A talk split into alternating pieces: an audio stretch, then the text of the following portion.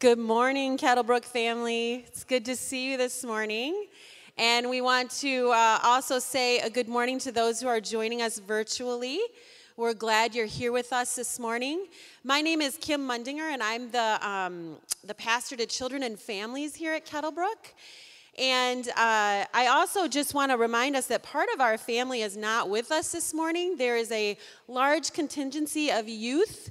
Um, I think I heard 130 or more at a youth retreat this past weekend. And so they are wrapping that up this morning, and we are so excited for what God is doing in and through our youth. Um, and we praise God for that, but we miss, we miss them here and the leaders that are with them. Um, if you i, I am not going to be giving um, announcements this morning because you should have gotten an, an, email with announcements in in that email earlier this week so we encourage you to open that email and read those announcements it also has the bulletin attached um, and if you are not receiving those emails and you would like to receive those emails go ahead and call the church office or um, contact info at kettlebrook.org and they'll make sure that you start getting those, e- those emails so you know what's happening in our faith community.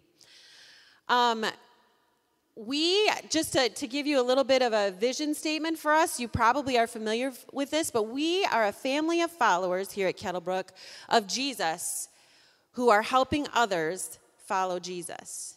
And I love, I love the way that um, we start with being a family because um, God has given us a picture of his kingdom through family. And so he is our father, and because of Jesus Christ, we are brothers and sisters. And I love that we can interact that way. Now, we know that families are messy. So it's not always perfect, right? We don't always get along perfectly, but, but we have Jesus at the core which allows us him to transform us as we follow him every day. We follow him more and more, we become more and more like him. So we are a family of followers of Jesus. And because of his great love and because of the Holy Spirit working in and through us, we're helping other people follow Jesus. We're out in our communities. We're out in our job places, in our schools, and we're and, and in the world, and we're helping others come to know who Jesus is and to learn how to follow him as well. So we just pray that this morning would be um, a blessing to you, that we would worship together in community, and it would be an opportunity for us to not only connect with God, but to connect with each other.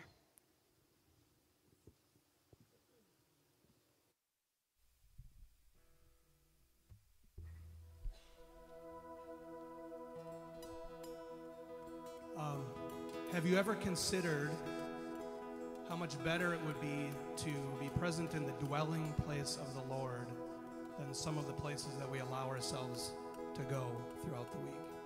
Psalm 84 starts with How lovely is your dwelling place, O Lord Almighty. My soul yearns, even faints for the courts of the Lord. And verse 10 says, Better is one day in your courts than a thousand elsewhere. We're going to sing a song entitled that very same thing. And as you sing that song, I want you to think about what it would be like to dwell in the courts of the Lord.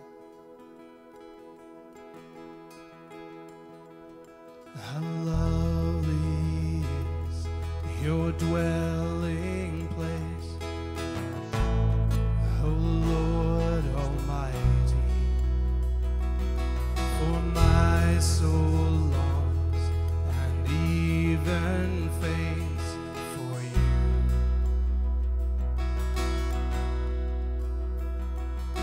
For here my heart is satisfied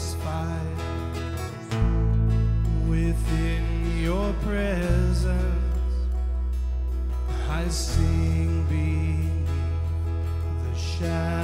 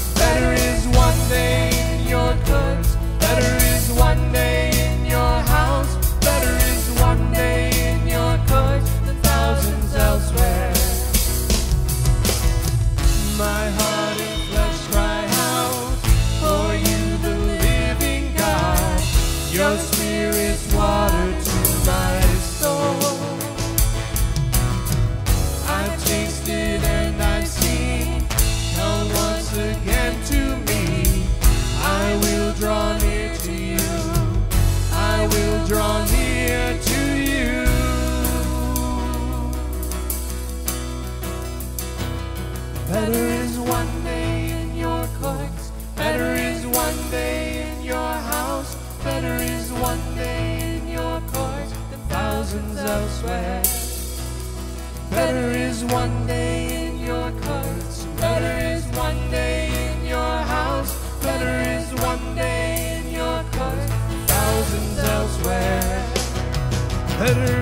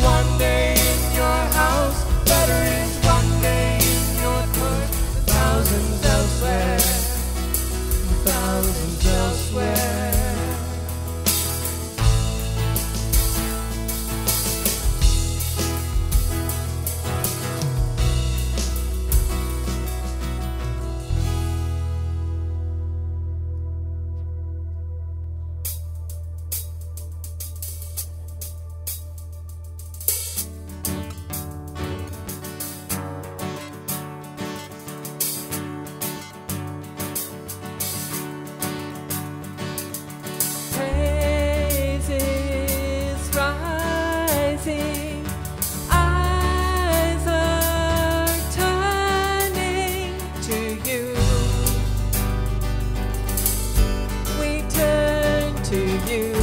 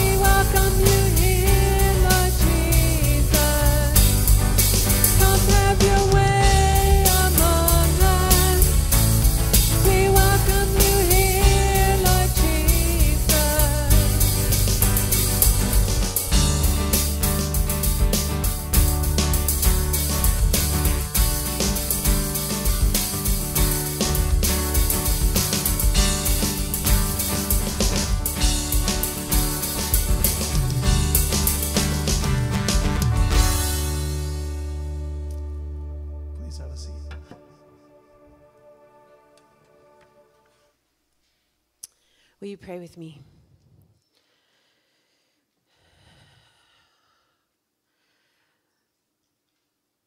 Oh, Father God, we just love to worship you. We welcome you here, Lord Jesus. Come have your way among us. You wash away all our fears. And when we see you, we have strength to face the day. I'm reminded that if we dwell in the shelter of the Most High, we will rest in the shadow of the Almighty. We will say that you are our refuge and our fortress. You are the authority in our lives because of the blood of you, of Jesus Christ, Lord. Because of your blood and death on the cross and your resurrection, you wash us in your righteousness and you give us authority over the darkness. Fear has no hold on us because of your incredible love. Your perfect love drives out fear, and we claim that this morning. We want to praise you and we want to humbly submit to you. We want to humbly submit to your authority in our lives and say that we will follow you. I pray, Lord, for Brad and Sarah who are in a part of the world that we love dearly, but is in great spiritual darkness. So many people there have not heard even the name of Jesus Christ. And I think of Brad and Sarah, and they are like beacons of light because your light shines through them in the darkness. And the darkness cannot penetrate the light. So we pray that they would continue to walk in the confidence that you give them, in the power of your spirit. And we pray that you would work mightily in and through them. We thank you for the people that they have connected with. For 25 years, they've been there. And there are people that have come to know you, people that have put their faith in you, but it comes with a great cost. We pray for your protection over them spiritually, emotionally, and physically. God, would you be a shield around them? We pray that they would have interactions with other people that would cause them to seek you, to come to know you. God, we pray for visions that people might have of you. We know that you work through visions, God. And we pray that you would do that. We pray that you would multiply your kingdom. We cry out for these people. We pray that your kingdom would come in this part of the world. And we pray that Brad and Sarah would be encouraged, that you would sustain them, that you would give them new um, ideas of ways to interact and connect. And we pray that you would just uh, advance, continue to pierce the darkness, Lord. And we claim that. We claim a victory. We claim a victory because we know in eternity, every, someone from every tongue, tribe, and nation will be at your throne. And so we claim it for this area today, Lord. And now, as we continue to worship you, we pray that your Spirit would speak to our hearts, that we would be available to you, and you would break down any barriers that would keep us from hearing your voice, Lord. In Jesus' name I pray. Amen.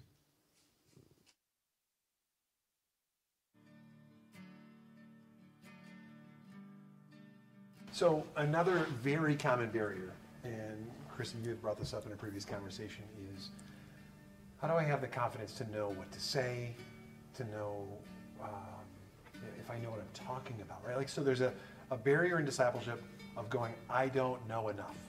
I, I don't know if I'm good enough. Those kinds of things. This is a very common barrier that we experience. Can you can you relate to that? I think I can talk to people by my own experience, but not like if you ask me to have something memorized in the Bible or something, then I'm not going to be able to do it. But if I've had an experience, then I can talk about it very easily. And Sure. If something's relatable, I can converse with them that way. Hmm. Yeah. Well, when you first opened the Bible like two and a half years ago, and now you're supposed to be going out and helping other people look at the Bible, it was very, it was very intimidating. As, but when you think about it, you really don't need to know. You just need to read it and then read it together and discuss it, and then all of a sudden you'll find out you know. Hmm. You know. So there's a lot of things I learned as I was going along with this process that I didn't really know, and because of it, because I'm looking and studying every night you learn it. So you're not going to know, like you said one time, you can't, you aren't going to know everything. What, what are some of the assumptions in this statement? I, I don't know what to say. What are some of the assumptions about discipleship with this sentence? I don't know what to say. I believe the assumption is that it's, it's supposed to be you know what to say. God will put something on your heart or something in your mind, and He's going to figure it out for you. He's going to figure out what to say because all of our knowledge derives from God, the Spirit, and the Son. Mm-hmm. Uh, the Son is the divine logos of the universe. Mm-hmm. He brings all of us together. And He created all of us, and so His plan is greater than my plan. So I don't need to know everything. I can just be confident that when the time comes, He'll be there for me. Yeah. Jesus asked more questions than he gave answers. Yes. And this is the man who said, I am, I am, I'm the truth. So if anyone's going to know all the answers, probably him. And yet he asks more questions. In his discipleship method is going, I'm going to ask you some questions and I'm going to listen to your response and let you respond to those. And I think we see discipleship very often as I have uh, information here, or I don't have it, and that's why I can't do this. I have this information, and I have to download it from here to there, or from here to there. Instead of saying, um, let's let's explore some things and ask the question, where is your head or where is your heart? And let people begin to share and discover. And in that, the Spirit does what He alone can do as people self-discover. It's practice. Mm-hmm. That too. Okay. So So the more you do it, the more confident you get. right. And that's going to involve fear each time, right? Mm-hmm. And stepping out and doing that. Because it's actually exercising your faith. And, and so without exercising that muscle of faith, we actually can lose it. So faith that's not exercised will actually be faith that's lost. We don't actually get a chance to exercise the faith that we actually have.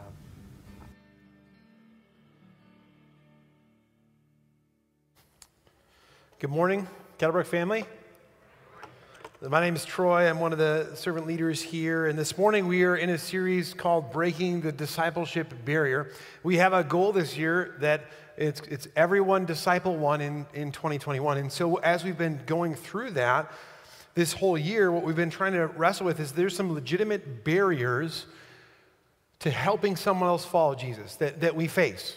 We've been processing through this together. In fact, uh, started this series off three weeks ago, talked about, I think, what is the biggest barrier, which is a lack of the Holy Spirit or a lack of being filled with the Holy Spirit. And then we talked about um, the presence of fear being a barrier.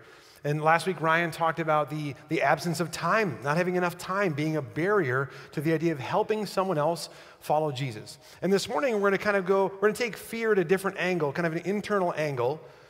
And we're going to take a look at the barrier, barrier of insecurities, insecurities that we have. And to do that, I want to start by taking you back to the year 1947. In 1947, there was this widely held belief in the existence of what was called the sound barrier.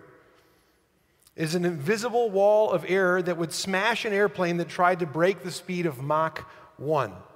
And some pilots had tried to do it, but to date, at that time, no one was able to actually do it. In fact, earlier in the year in 1947, a, a, British pilot tried to do it with a tragic end because the plane couldn't sustain the pressure and it exploded. At the same time, the U.S. Air Force was trying to get, uh, they're developing a program to put military uh, personnel into space, but to do that, they had to figure out this sound barrier thing first. And so it ended up being a, a guy named who who did this? Who did this? Chuck Yeager. Okay, Chuck Yeager was the guy who was uh, invited to be the test pilot. In his autobiography, he writes about how his boss, Colonel Boyd, informed him of this in this next slide. He said, Chuck, nobody knows for sure what happens until somebody gets there. Chuck, you'll be flying into the unknown, okay? According to Yeager, the plane had the best technology and design, but the Air Force couldn't guarantee the outcome, the colonel couldn't guarantee the outcome, and nobody had been there before. And so after nine, nine attempts to break the sound barrier, on October, uh, what was it, 14th, it's almost 74 years ago to the day, almost, Yeager finally broke the sound barrier. And when he did, afterwards, he wrote about it and he said this He said, I was thunderstruck after all the anxiety. Breaking the sound barrier turned out to be a perfectly paved speedway. It was like poking a hole through jello. Now, for those of us who are trying to follow Jesus and help others follow Jesus, there are some, I think, parallels here. Because maybe for you, maybe it's something that you've never done before. And so it's sort of like flying into the unknown. Or maybe for some of you, you've actually watched someone else do it and their plane exploded when they did that. So you're like, no thanks, I'm out. Okay, I'm not discipling somebody else. But let's acknowledge that certainly Chuck Yeager was navigating some levels of insecurity when he, he straps into the cockpit knowing that just that just earlier in the year, a guy had tried it and the plane blew up. But he had nine attempts. But certainly, after having done that, we made significant advances in aerospace technology. Might it be also true that if we are willing to lean into our insecurities and step out in this way, that we also might be used by God to make significant advances in His kingdom as we lean into our insecurities. And this morning, what I'd like to show you is that Jesus uses our insecurities to cause us to depend on Him. Okay? It's kind of the big idea. Jesus uses our insecurities to cause us to depend on Him. To wrestle through this, we're going to look at a scripture together uh, Matthew chapter 10. Matthew chapter 10 is on page 688 in the brown Bibles under your chairs. Would strongly encourage you to grab a Bible underneath the chair that's in front of you and open with me to Matthew chapter 10. We're going to read the first 20 verses. Uh, Matthew is what's called a, a gospel account. It's a good news account of the life, death, and resurrection of Jesus. And um, it's written by a guy named Matthew, who was one of Jesus' disciples, his first disciples. He was a guy who was a tax collector who left that kind of behind and followed Jesus. And what we find in chapter 10 is the second of five blocks of teaching that we find in the book of Matthew. Let's uh, see what Matthew writes Jesus saying. Why don't you stand with me as we read God's word? I'm going to pray and then we'll read the first 20 verses. Father God, thank you for your word. I pray more than anything that I would say today that what we're about to read would do what you promised it would do and not return void. You promised that this is able to discern between the, the bone and the joint, and the sinew and the marrow. And so I pray that would be the case. Have us have ears to hear by your Spirit, I pray, in Christ's name. Amen. All right, chapter 10, verse 1. He, Jesus, called his 12 disciples to him and gave them authority to drive out evil spirits and to heal every disease and sickness. These are the names of the 12 apostles. First, Simon, who is called Peter, and his brother Andrew, James, the son of Zebedee, and his brother John, Philip and Bartholomew, Thomas and Matthew the tax collector, James, the son of Alphaeus and Thaddeus, Simon the zealot, and Judas Iscariot, who betrayed him. These 12 Jesus sent out with the following instructions Do not go among the Gentiles or enter any town of the Samaritans. Go rather to the lost sheep of Israel. As you go, preach this message The kingdom of heaven is near. Heal the sick, raise the dead, cleanse those who have leprosy, drive out demons. Freely you have received, freely give.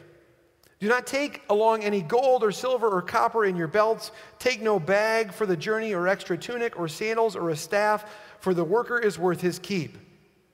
Whatever town or village you enter, search for some worthy person there and stay at his house until you leave. And as you enter the home, give it your greeting. If the home is deserving, let your peace rest on it. If it is not, let your peace return to you. If anyone will not welcome you or listen to your words, shake the dust off your feet when you leave that home or town. I tell you the truth, it will be more bearable for Sodom and Gomorrah on the day of judgment than for that town. I am sending you out like sheep among wolves, therefore be as shrewd as snakes and as innocent as doves. Be on your guard against men. They will hand you over to the local councils and flog you in their synagogues. On my account, you will be brought before governors and kings as witnesses to them and to the Gentiles. But when they arrest you, do not worry about what to say or how to say it. At that time, you will be given what to say, for it will not be you speaking, but the Spirit of your Father speaking through you. This is the Word of God. Amen. Why don't you have a seat? Now, before we dig into this together, I want to give you just a couple minutes and I, I, clipped this text from 1 through 20 down to this next slide, which I took out the names of the, the, the, the disciples in there. I just want you to read kind of 1 through 10 and then turn to someone next to you um, and ask this question. If you put yourself in the, the, the sandals of the disciples, What are you thinking or what are you feeling if you're hearing Jesus uh, say these things? So go ahead and take and turn and talk for just a couple minutes, and I'll come back up. We'll dig into this.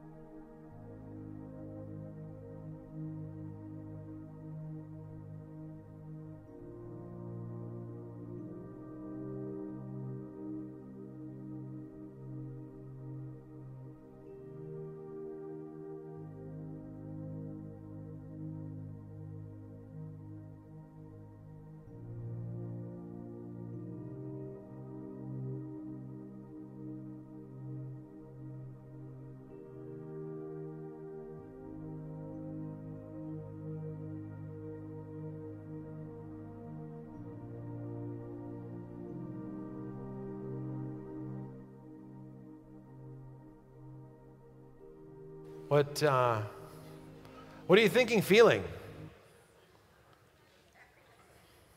Apprehensive. That's a great word. I like it. What else? What else? What else are you thinking, feeling? If you're in the disciples' sandals here. Anxious. Yes. What else? Huh? I've got all this power. Yeah. Do I have all this power?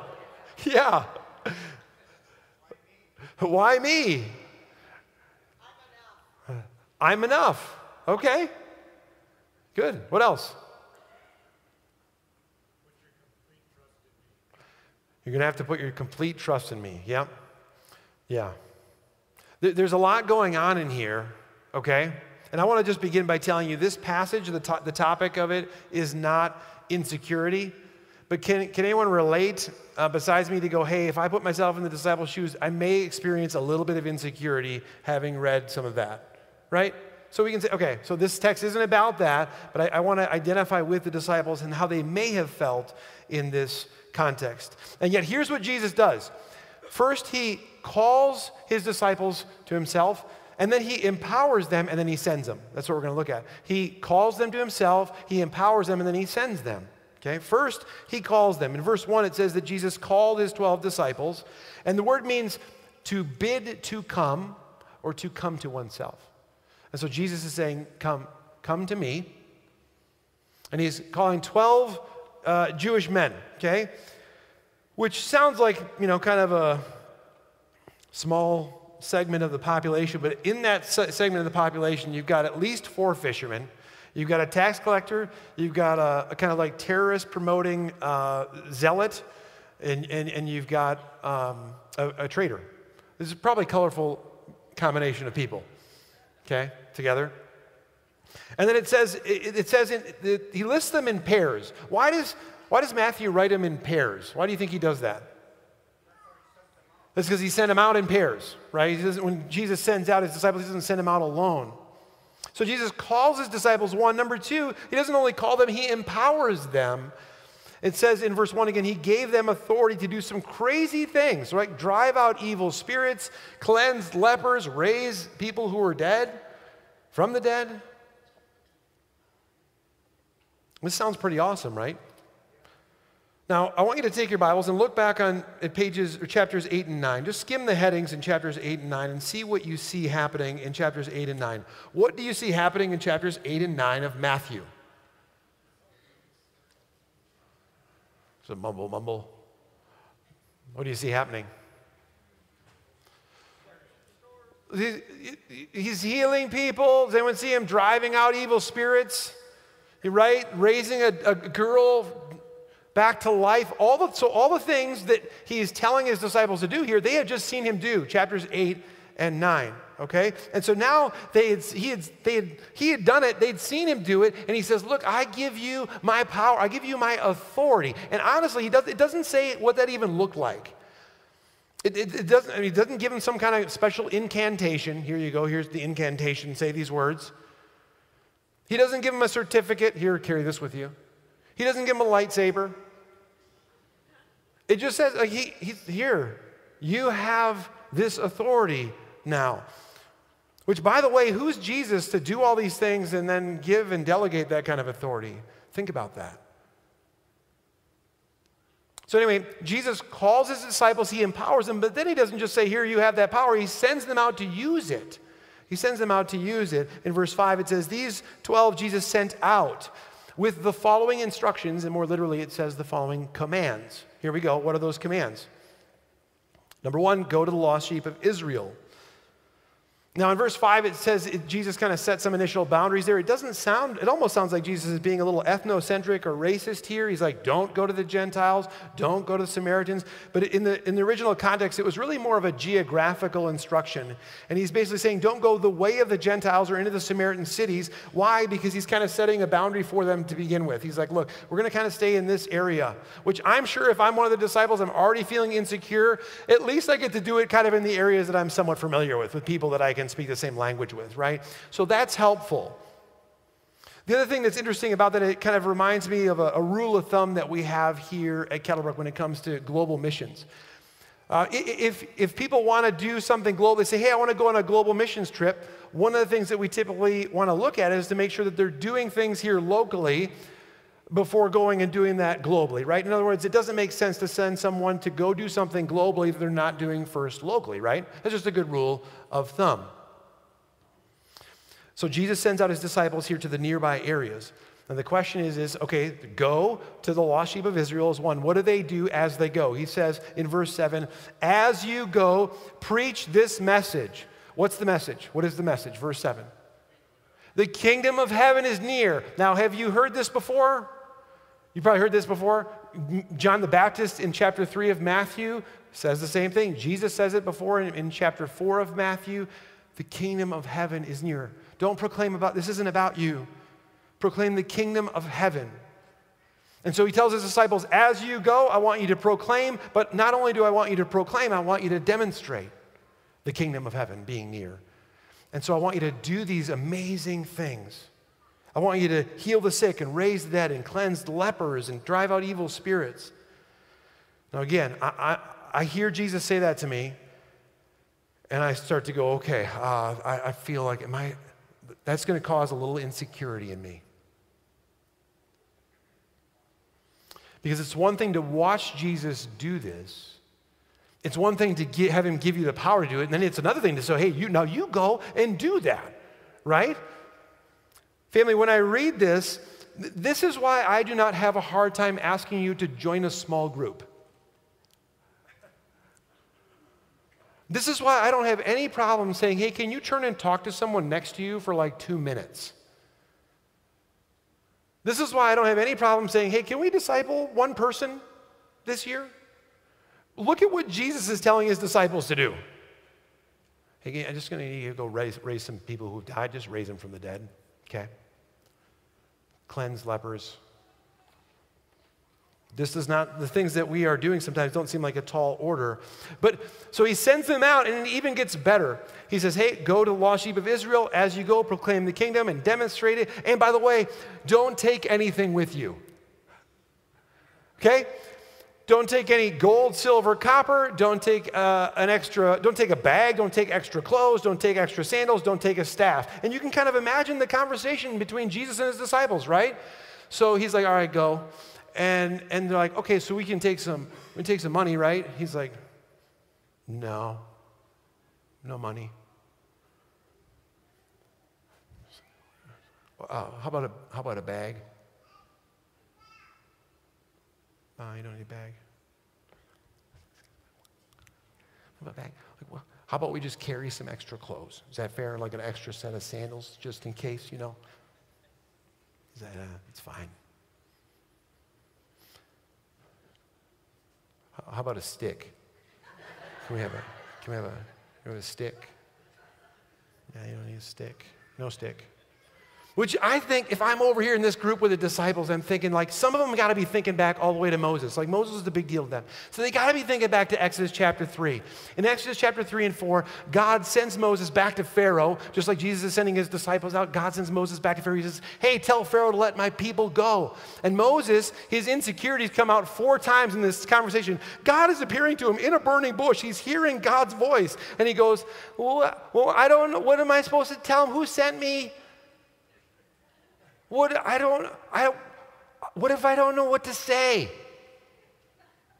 I've never really been a good public speaker, God. Why don't you send someone else? And he does this four times, and God gets angry at Moses, like, Who made man's mouth? I made it. And so they're in this middle of this conversation, and, and Moses like, Well, if they don't believe me? And, he, and God says to Moses, He says, well, What do you have in your hand? A stick. Yes, you have a stick. What am I supposed to do with this stick? Throw it down. Throw it down? Throw it down. Uh, okay. Throws it down the ground. Stick turns into a snake. You say, oh, okay. I got a stick. But now it's a snake. Now what do I do? Pick it back up. Pick it back up? It's a snake. Pick it back up. Okay. Grabs the tail, boom, turns into a snake. He says, hey, Stick. I got a stick. And then go fast forward to these disciples, like, we don't have a stick. We don't even get a stick, Jesus. He's like, no. And I'm absolutely convinced that maybe if, if you don't feel insecure to some extent as one of your disciples, like that's part of the point I think God, Jesus is trying to make. Is he saying, yeah, I'm going to send you out with absolutely nothing, so you have to rely on me. You have to trust in me alone.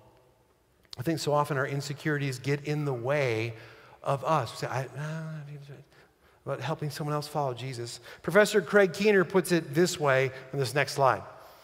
Any of us who struggle with whether we are adequate to carry out God's purposes in the world should remember that the first ambassadors Jesus called, this is the disciples right here, were completely inadequate. God uses especially those who will recognize their own inadequacy because those who suppose their own ability as adequate for God's call usually end up depending on it instead of on Him. To say it differently, Jesus uses our insecurities to cause us to depend upon Him. I have an illustration of this I'd like to share with you this morning. All right. So, about four, a couple years ago, my mother in law got these for our kids. Okay, you guys know what this is? It's a hoverboard. It's a death trap, is what it is. Okay? So, so when I think of when I think of insecurities, I think of this thing, okay?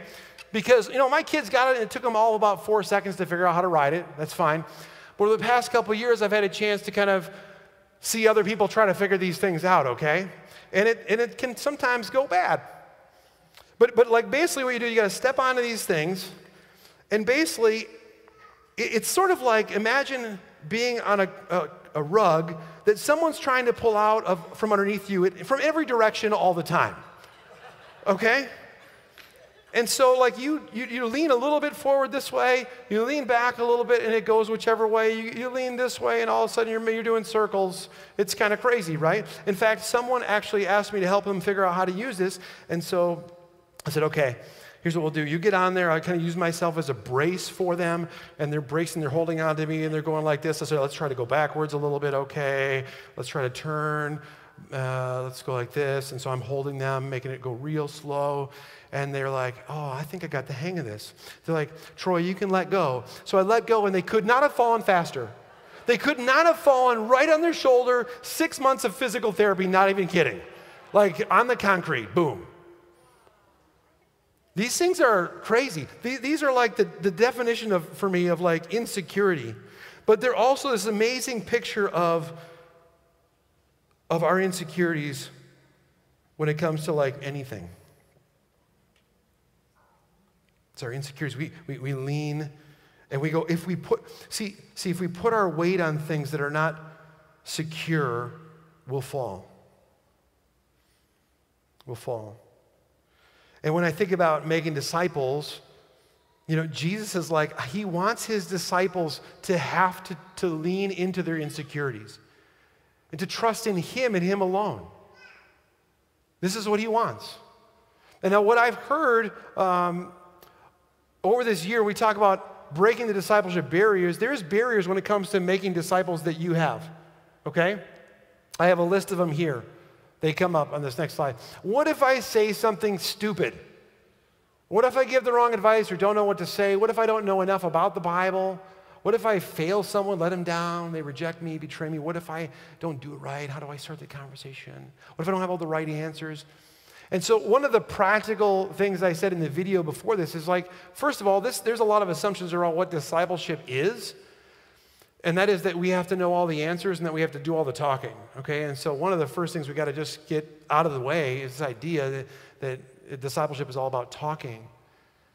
Because Jesus asked more questions than he gave answers. Jesus wanted his disciples to trust fully in him. But when we hear these things, does it sound like it's really about us? Does it sound like it's about us? And that's part of the problem. You know, when we have insecurities, our bodies actually can indicate them to us, right? Like your body will tell you when you're feeling insecure because you'll start doing something. Your face might get red, you might start to shake a little bit. Physiologically, there's indicators. You might start to, you might do this and chew your fingernails or pick your face or what, I don't know what it is, okay? But there's things that happen when you're insecure that you do physiologically. And go, okay, I'm not trying to judge that. I'm not trying to shame you for doing that. I'm just saying, hey, you have an indicator or no, numerous physiological indicators. You go, with something, something's not right. I'm feeling insecure in this moment. And that's going to be important for us to recognize because identifying those insecurities is going to be critical Sometimes our insecurities come from what um, Virginia Satir, who is the late, was a late author and, and counselor, she calls them positive and negative scripts. Positive and negative scripts are deeply held beliefs that we have learned in our families and cultures, usually growing up. They make, they make us, the scripts look like this in this next slide. Um, I'm a mistake, burden, I'm, I'm stupid, I'm worthless, I'm not allowed to make mistakes. I must be approved by certain people to be okay. I don't have the right to assert myself and say what I think or feel. I, am valued based on my intelligence, wealth, what I do, and not who I am. And these scripts are lies. Just, just yesterday, I was coaching um, Fly My Flag football team, 12 young, you know, third and fourth grade boys, and I had this issue because I had this young, one of the, one of the young boys just he was like, I said, hey guys, who's ready to make a stop here on fourth and six? We can do this. And the boy goes, not me, I'm not going to do it. I'm like, all right. Uh, sub. Sub. Just kidding. But it's, it's a script that somehow I'm trying to help him understand. No, I believe in you more than you believe in you. But these scripts are lies and they influence us and their factors and our insecurities. In fact, these things typically come from within the first year of life based on what we call attachment. Whether our attachment is secure or insecure, Dr. Karyn Purvis um, points this out in this next slide. We read, except in the event of life circumstance or therapeutic healing, the attachment style developed by 12 months of age is the attachment style carried throughout life. And this influences how adults approach all types of relationships. The behavioral strategies learned in infancy become relational strategies in adulthood. And so, what I'm trying to talk about just briefly here is this idea of being secure in our attachment when we're very young. and also then what becomes a stress response. You may have heard this before fight or flight. There's actually fight, flight, or freeze. Those are our typical stress responses to these things. For example, some of you might respond to situations by becoming just emotionally closed off. That's the freeze response. And that may be because when you were very little, very young, there was a need that you had that was not met by your caregiver, either physically or emotionally. And therefore, you're like, I can't have that need met there. I need to find my need met somewhere else. And so that, that need might have been met with a toy or an object or something else. And so that, if you fast forward into adulthood, what that might look like is someone being completely emotionally closed off and perhaps um, really find, finding safety in things and not people. Again, I'm not judging that. I'm just saying here's what's, what seems to be a reality when it comes to our attachment or our insecure attachment. Because when, when children find secure attachment in their caregiver, their father or their mother, what will happen is this the foundation of trust and confidence and assertiveness will be laid. That's secure attachment. But let me, let me be honest um, and very frank with you even the most secure people I've ever met still have insecurities. They still, we still have insecurities in one way or the other. But my, I would pose to you that one of the keys to navigating this is identifying what our insecurities are and then leaning into them. Not leaning on them, leaning into them. If we go back to Jesus and his disciples here, Jesus wanted to strip everything away so that all they would have to rely on is him and his authority. And what was this process again? He called them to himself, he brought them around him. And he's like, I'm going to show you guys what secure attachment looks like. I won't fail you. I'll never leave you, never forsake you. I am the truth. There's no lies here.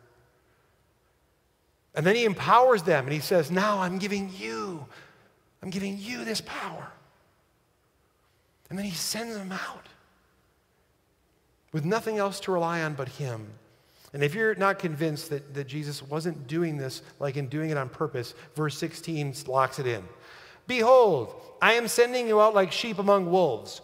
Does that sound secure to you? What does a sheep do among wolves? Run.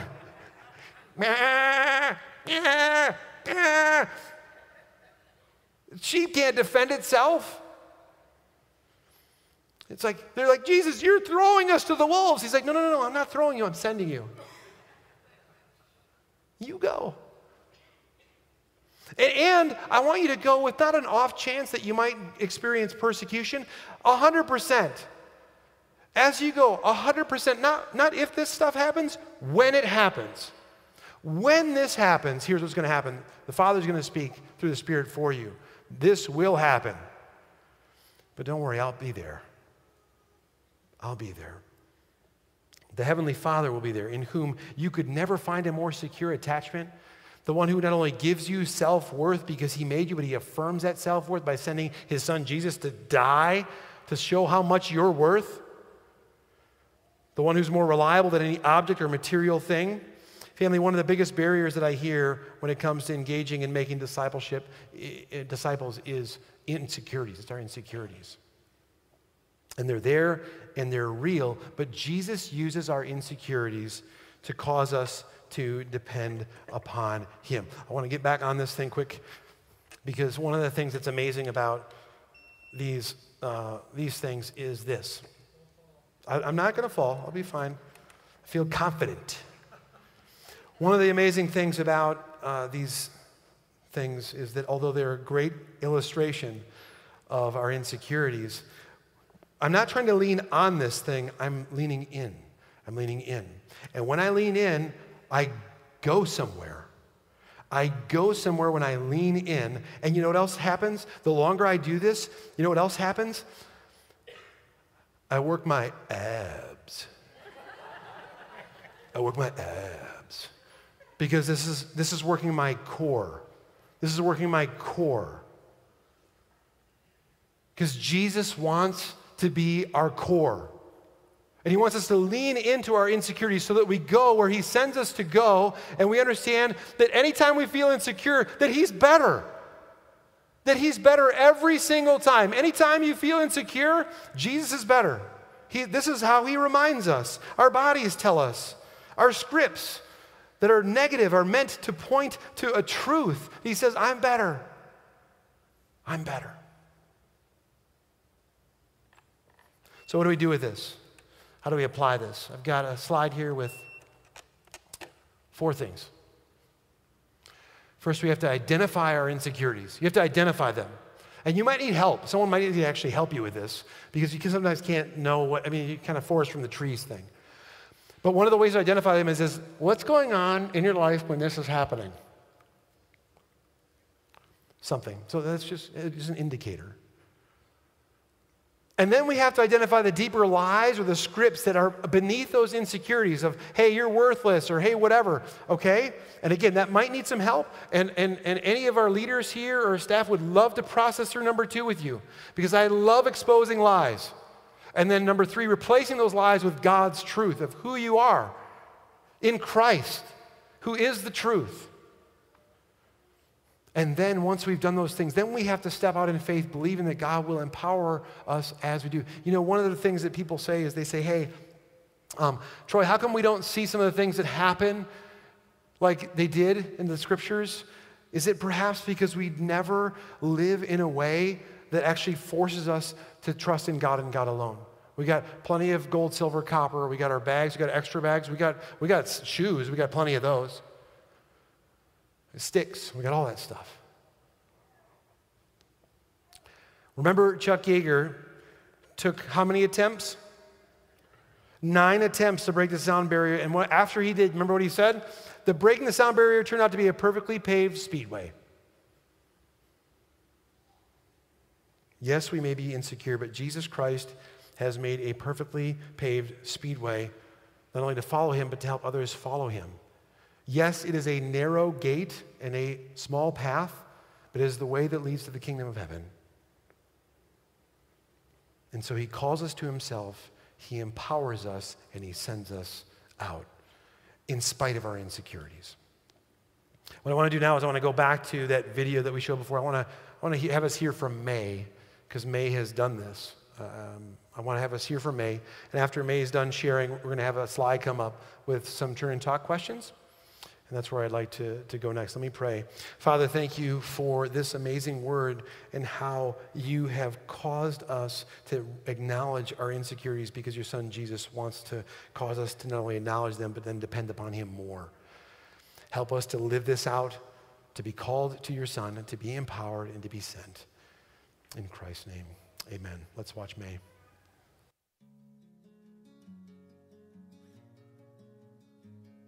Well, I just have to say because I am already discipling mm-hmm. someone, and for me, she is teaching me a lot, also. Mm-hmm. And like you said, we'll learn it together. Mm-hmm. It's just great.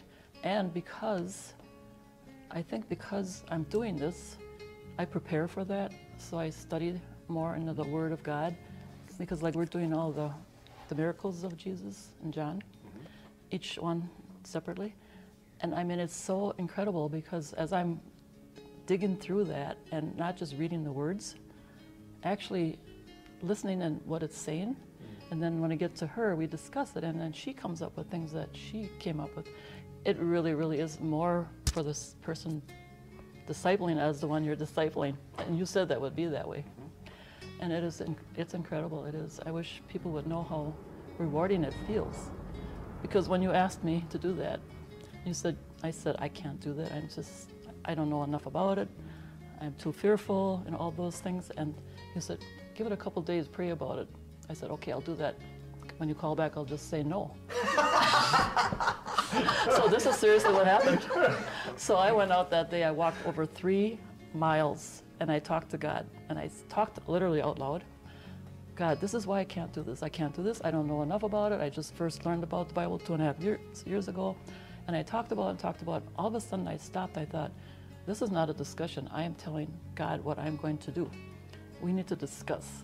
So I stopped for a while and I listened, and God said, Can you say no to somebody that wants to learn more about me? And I, no, I can't do that. And God said, Do you want to say no to me? And I'm like, No, I can't do that. So needless to say, when you called back, oh sure, I will do that. because I could picture myself meeting God and him say, you know, that time when you could have discipled somebody and you didn't, you said no. I'm like, no, I don't want to be there that day. He's like, no. So, so that I did, and it was the greatest thing. Thank you for calling because it was great, incredible. I thought sure I could just go back and say no, you know, but I couldn't. If you start asking God and praying about it, you aren't going to say no, mm-hmm. and no one. I don't think anyone could say no if they really talk to God about it.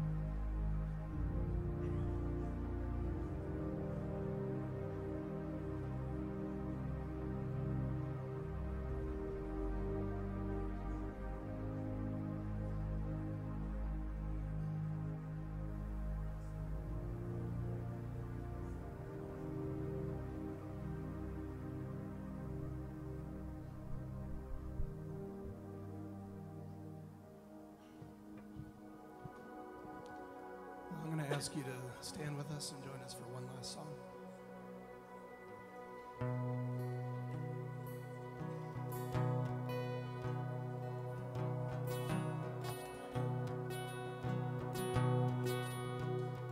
You unravel me with, a melody.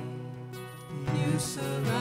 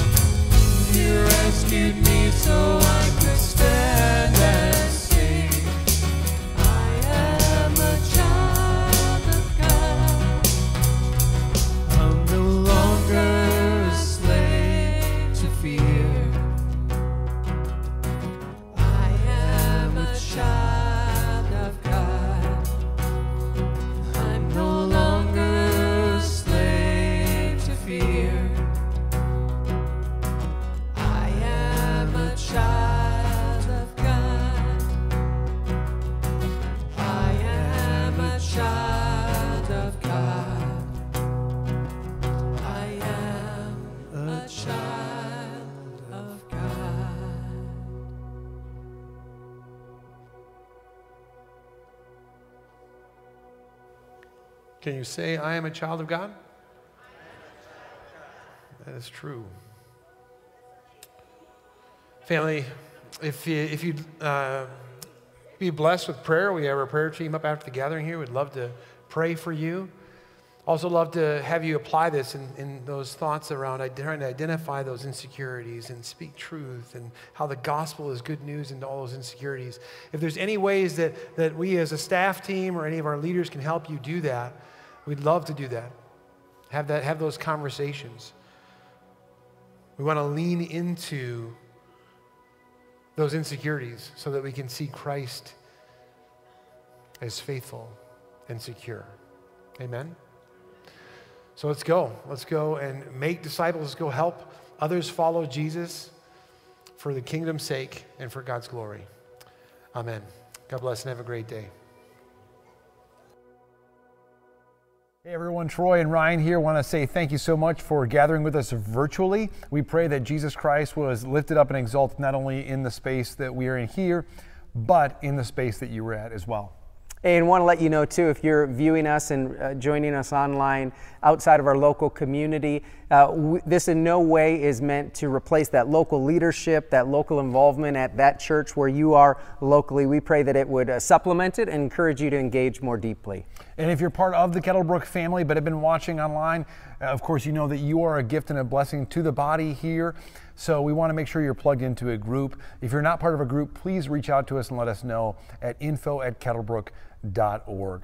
Thanks so much again for watching with us. God bless.